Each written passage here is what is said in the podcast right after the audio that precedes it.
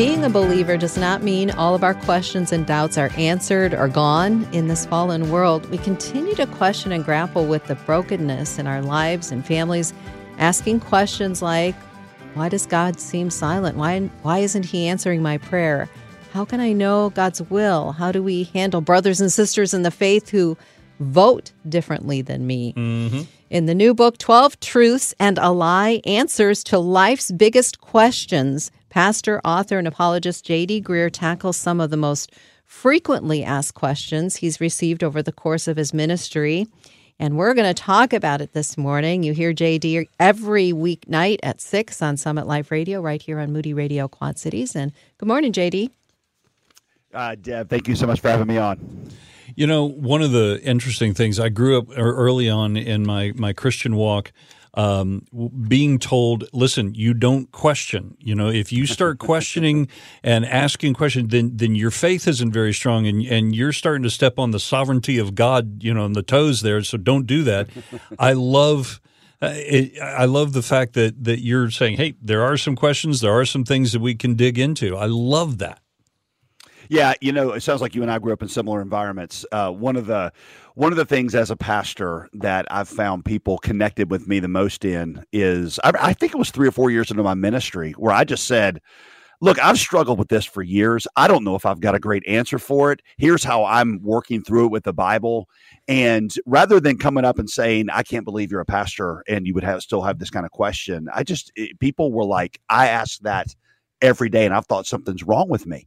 Mm-hmm. And so over the years, that kind of morphed into a podcast I do called Ask Me Anything, um, where essentially it's questions from our congregation and it's grown a little, you know, a little larger than that now. And people send them in. And what you find is that people ask, I mean, everybody's got different questions, but they, they ask, you know, in kind of different categories. And so I just took the 12 most frequently asked questions I get as a pastor. And they range from how do I know God's will for my life to how do I reconcile unanswered prayers and, and the goodness of God? Uh, or how, how can I know that I know that I know that I'm going to go to heaven when I die? It ranges from all those different, you know, kinds of ones and just said, let's just talk about these and let's show where there's mystery and ambiguity and let's show where there's clarity. Okay, spoiler alert, you have one lie. What's the one lie? well, actually, I was going to get on you, Deb, because at the very beginning you kind of you kind of leaked it out there, which was uh, you know I thought uh, which is perfect because I, I want people to know the lie straight up, and that is that the presence of these kinds of questions and doubts means that you're a bad Christian or that there's something defective mm. with your faith. Good. Charles Spurgeon, you know, who was certainly uh, no um, unbeliever, Charles Spurgeon said that some of the the richest and most growing times of his life came through really intense seasons of doubt. And he said, you know, doubt is like a foot that's poised when you pick up your foot to go forwards or backwards. And he said, it's true. Doubt can drive you backwards into unbelief. He said, but it's also true that you'll never really take steps forward until you pick up your foot. And God will induce times doubts in us so that because he wants us to press farther in to get to real truth and get out of the, the kiddie pool. Mm-hmm. And, and asking questions, um, one of the things my mother always taught me is that truth, real truth, will always withstand questioning. It, it, it, you know, you're not going to destroy the truth by questioning and asking and digging into it. Um, and so, one of the things that I find yep. is is just absolutely beautiful is the more that we dig, the more that we ask, the more we find out, and the more we realize there's more questions, more things to ask. No, yeah, absolutely. In fact, it may surprise some of our, our listeners. It, it was a surprise to me that the majority of our Bibles was written by people um, in a season of doubt questions of God, why? Why isn't this happening? I mean, the Psalms, you, you can't read. It felt like two thirds of the Psalms are are written with those kind of questions. Um, a lot of the the prophets are asking that God, if you really are this, and if you've said this, then why is my situation like this? Um, the disciples, the disciples are forever in the life of Jesus, saying, "Hey, if you got the power to heal, then then do it." Uh, the, you know, we're in the Christmas season right now, and what you've got is is Luke one and two is filled with stories of people that are are doubting Mary and Joseph, and and, and that was a comfort to me of saying that God actually puts his people in a place of doubt because mm. he wants them to wrestle and press into his promises and his goodness. Some things can only be known when you get out into the deeper waters, and, and that means asking honest questions. So, JD, what happens then for the so many people that we know that have deconstructed their faith? Is it that they mm. don't get the answer they're looking for, or what happens there? Yeah, so that's a it's a very appropriate, um, and I, imagine a lot of people listening right now either know somebody that has deconstructed their faith. That's you know a little bit of a, a new kind of word and concept, um, or maybe maybe some of our listeners are right now struggling with that themselves. And you know what you see is that deconstruction is is honestly it's not an altogether bad process. Sometimes deconstruction happens when the superficialities of our faith meet the realities of the world.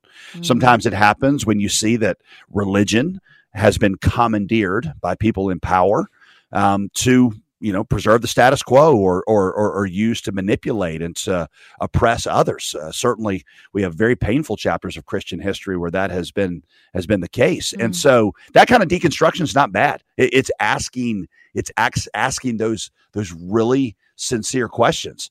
Um, and, and, and, and, you know, I think what you find is that that the point of that is to get to a more pure faith. Jesus, you could argue, he and both Paul both deconstructed Judaism to get to the essence of what of what God's real covenant with people were. And so uh, when I meet somebody that's in the midst of deconstruction, I want to encourage that on one level and say, but the point the point of deconstructing is to get to the truth. C.S. Lewis had this famous statement in his book, The Abolition of Man, where he said, he said, the point of seeing through something is to see what's behind it. You don't just want to go seeing through things uh, you know permanently because then that's like not seeing at all it's everything mm-hmm. is invisible he said you want to see the truth and so i hope that these questions will help mm. people get beyond some of the myths and get to the truth so one of the things that has always kind of been a burr in my side over the last I don't know a few years is the phrase, "Well, this is my truth," and it's always seemed like it, it's it's a bit of a rationalization of of I know this isn't exactly right, or I know that it is contradictory to what other individuals say, but this is my truth. What? How do you respond to that? Yeah. Well, I mean, so again, being very charitable, I, when somebody means that as like something that's very personal to them or something they've learned through personal experience, you know, I'm not trying to, to, to assassinate their words, but a lot of times people mean that as if that truth when it comes to things like God and what's right and wrong and the reality of, of evil in the world, they want to reduce that to a subjective personal preference. Mm-hmm. And that is, it actually goes back to a, a, the Enlightenment, Immanuel Kant, who wanted to say that all knowledge, all you know, what he called knowledge of things beyond what we can see, touch, and smell. He said that that that is just goes in the realm of preference. What God says is quite different. You know that there is a God who establishes truth that has created the world, and when it comes to things like um, truth, when it comes to things like gender, when it comes to things like um, the, the right ways to think about sexuality, um, when it comes to, you know, the right ways to think about violence. Um, he says there is a truth that God has established, and ultimately, it's not my truth or your truth; it's His truth, and we conform our lives to His truth, and don't try to conform reality or truth to our preferences. Mm, that's good. So, what is a truth that you feel like the world really needs to hear? I know all of them they need to hear. Right. But if, if you can, maybe one or two that you say, these are especially critical right now in our world, what would they be? Wow, that's great. Well, yeah, two come to mind, you know, right off the top of my head. One is that there really is um, nothing new under the sun. That God's God's character has fulfilled human aspirations in every generation, and it's also been countercultural in every generation. Mm. Um, we think we think that we're the first generation in history to be offended by the Bible. Um, you know, I always tell I always tell college students that is not true. The Bible's been a Bible is an equal opportunity offender. It's offended everybody everywhere, which is what we'd expect if it really comes from from God. Mm, and yeah. what I want them, you know, what I want people to see is that is that in the midst of these challenges that sometimes go against the grain and of our culture, um, Bible writers, uh, biblical saints found reasons to believe, not because of the right explanation, but because of revelation, because of, mm. of what mm. they saw about who God was and the miracles that Jesus came with, the resurrection. So that would be one is that is that there really is a bedrock for truth. In the midst of all this uncertainty, there really is something that has stood the test of time, that has both fulfilled our deepest longings and confronted us at at at, at some of sometimes our our deepest um, desires. It has it has done both, and it is it is still true today. The second one would probably be more practical, and that is just when it comes to one of the most confused things right now in our culture, gender and sexuality. The Bible speaks with clarity, not because it's down on these things, but because it's extremely positive about these things. You know, it's it realizes that who we are as um, as gendered people, as people that you know, sexuality is a mm-hmm. big part of of who we are. That that's the place of of our enemy's greatest attack. It's the place of greatest brokenness, and it's also the place where we can experience um, the gospel and the beauty of God. And to say this is an anchor point for you, and and and if you're confused about this, God has good news. It's not oppressive news.